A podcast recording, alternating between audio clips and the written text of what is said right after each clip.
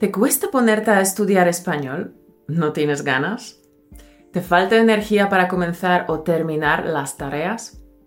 Hoy te traigo siete soluciones para el problema de la excusitis y de la procrastinitis.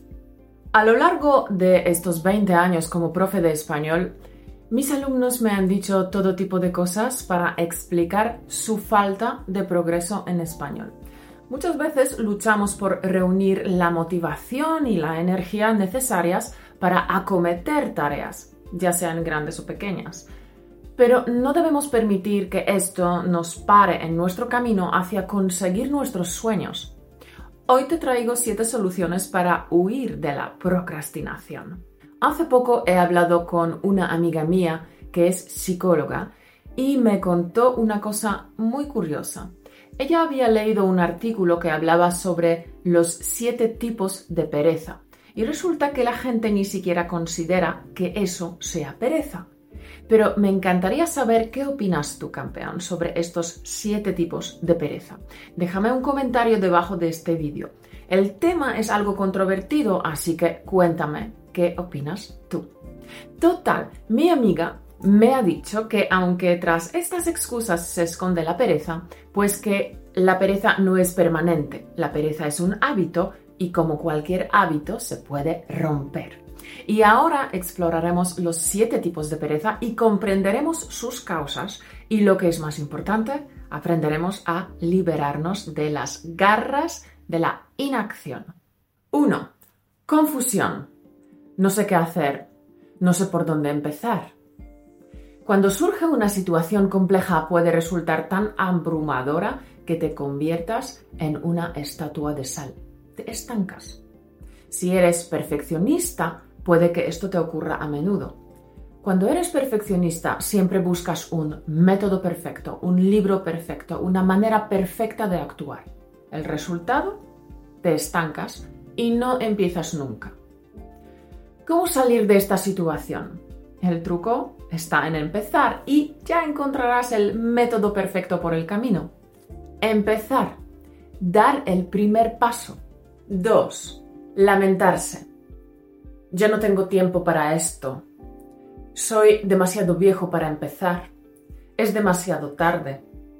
Estas frases reflejan la creencia de que es demasiado tarde para cambiar o mejorar. La persona que se lamenta cree que está atrapada en su situación y que no hay nada que pueda hacer para cambiarla. The best time to plant a tree was 20 years ago. The second best time is now. El mejor momento para plantar un árbol fue hace 20 años. El segundo mejor momento es ahora.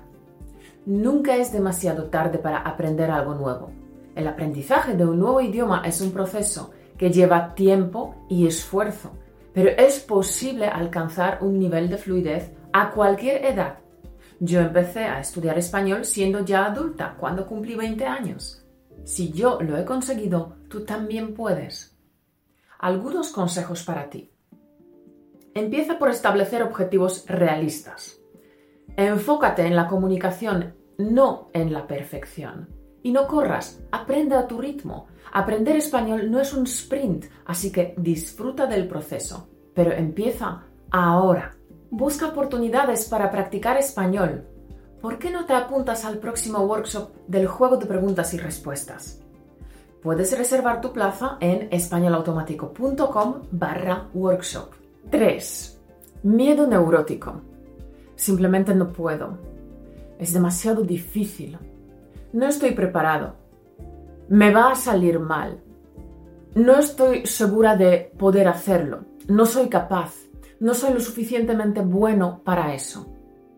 Una vez que escuchas esta voz, prefieres hacer cualquier cosa antes que la tarea que tienes delante. En lugar de leer el libro o hacer el curso que te haría avanzar, te quedas estancado, sin hacer nada. Seguro que a veces te has sentido así sobre todo cuando empiezas algo nuevo o que es más complejo de lo que habías imaginado, algo más difícil de lo habitual. ¿Cómo superarlo? Encuentra una pequeña cosa que puedas hacer ahora mismo y simplemente hazla. Una vez que te pongas en acción, te será más fácil continuar. 4. Letargo. Estoy demasiado cansado, no tengo energía, no tengo ganas de hacer nada, no tengo motivación, me siento decaído.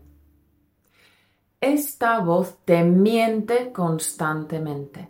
Miente. Te lo voy a demostrar. Una cura para el letargo es decirte a ti mismo, solo cinco minutos.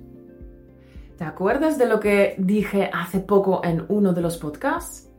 Empieza con un paso tan minúsculo que no puedas fallar. Cinco minutos. No rompas la cadena, campeón. Cinco minutos de juego de preguntas y respuestas. Lo puedes hacer. Estudiar dos horas quizás no lo puedas hacer, pero cinco minutos los puedes hacer. Hacer cinco minutos de ejercicio activo te demostrará a ti y a tu mente que tienes toda la energía y el entusiasmo que necesitas para hacer lo que hay que hacer. 5. Apatía. Simplemente no me importa nada.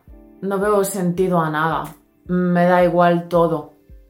Estas frases reflejan la falta de interés, motivación y emoción que caracteriza a la apatía.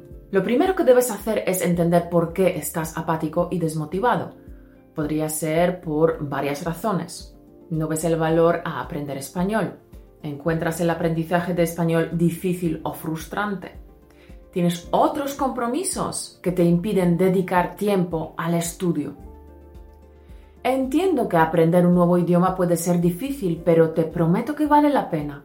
El español es un idioma hermoso y te abrirá un montón de nuevas oportunidades. Reconecta con tu porqué ¿Por qué empezaste a estudiar español en primer lugar? Reconecta con esta razón, reavívala y entonces este problema se desvanecerá. 6. Mentalidad fija. Tengo miedo a fracasar o a parecer estúpido. No voy a arriesgarme a fallar. Tengo que ser perfecto. No voy a pedir ayuda. Tengo que ser el mejor. Una mentalidad fija significa que tienes miedo de cometer errores y crecer. Una mentalidad de crecimiento es la cura para esto. Entender que puedes crecer, cambiar y ser mejor en cualquier cosa en la que trabajas con constancia.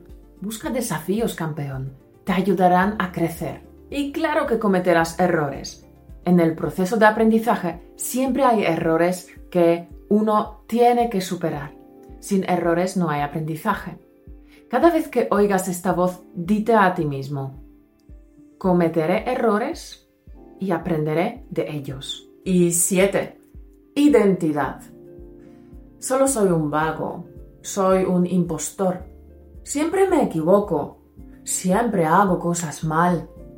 Cuidado, las palabras tienen poder. Las palabras crean nuestra realidad. Dios creó el universo con la palabra. El evangelista Juan utiliza la palabra griega logos para referirse a Cristo. Logos significa palabra. Logos se refiere a la esencia de Dios, la expresión de su ser.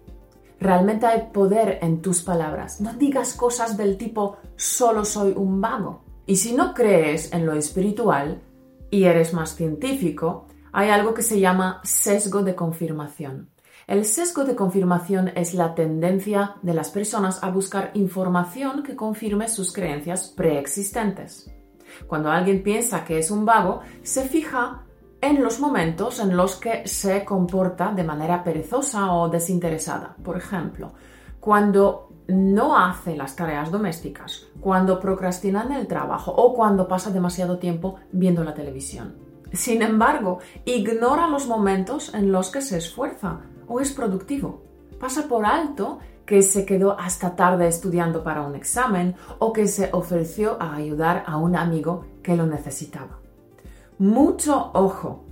Hazte un favor y no te pongas a ti mismo pegatinas, adjetivos con los que no quieres identificarte. Aquí los tienes. Siete tipos de pereza que bloquean a los estudiantes de idiomas.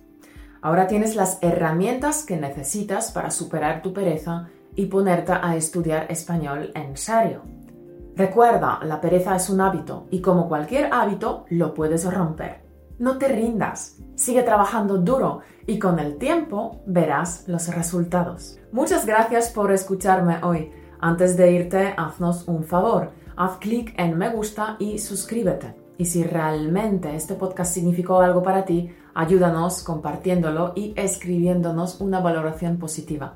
O mejor aún, hazlo en audio o en vídeo y envíamelo por email. Los testimonios nos ayudan un montón, así que muchas gracias de todo corazón. Y colorín colorado, este podcast se ha acabado. Nos vemos la semana que viene en un nuevo podcast. Y mientras tanto, aprovecha cada momento campeón y haz que tu vida sea extraordinaria. Chao.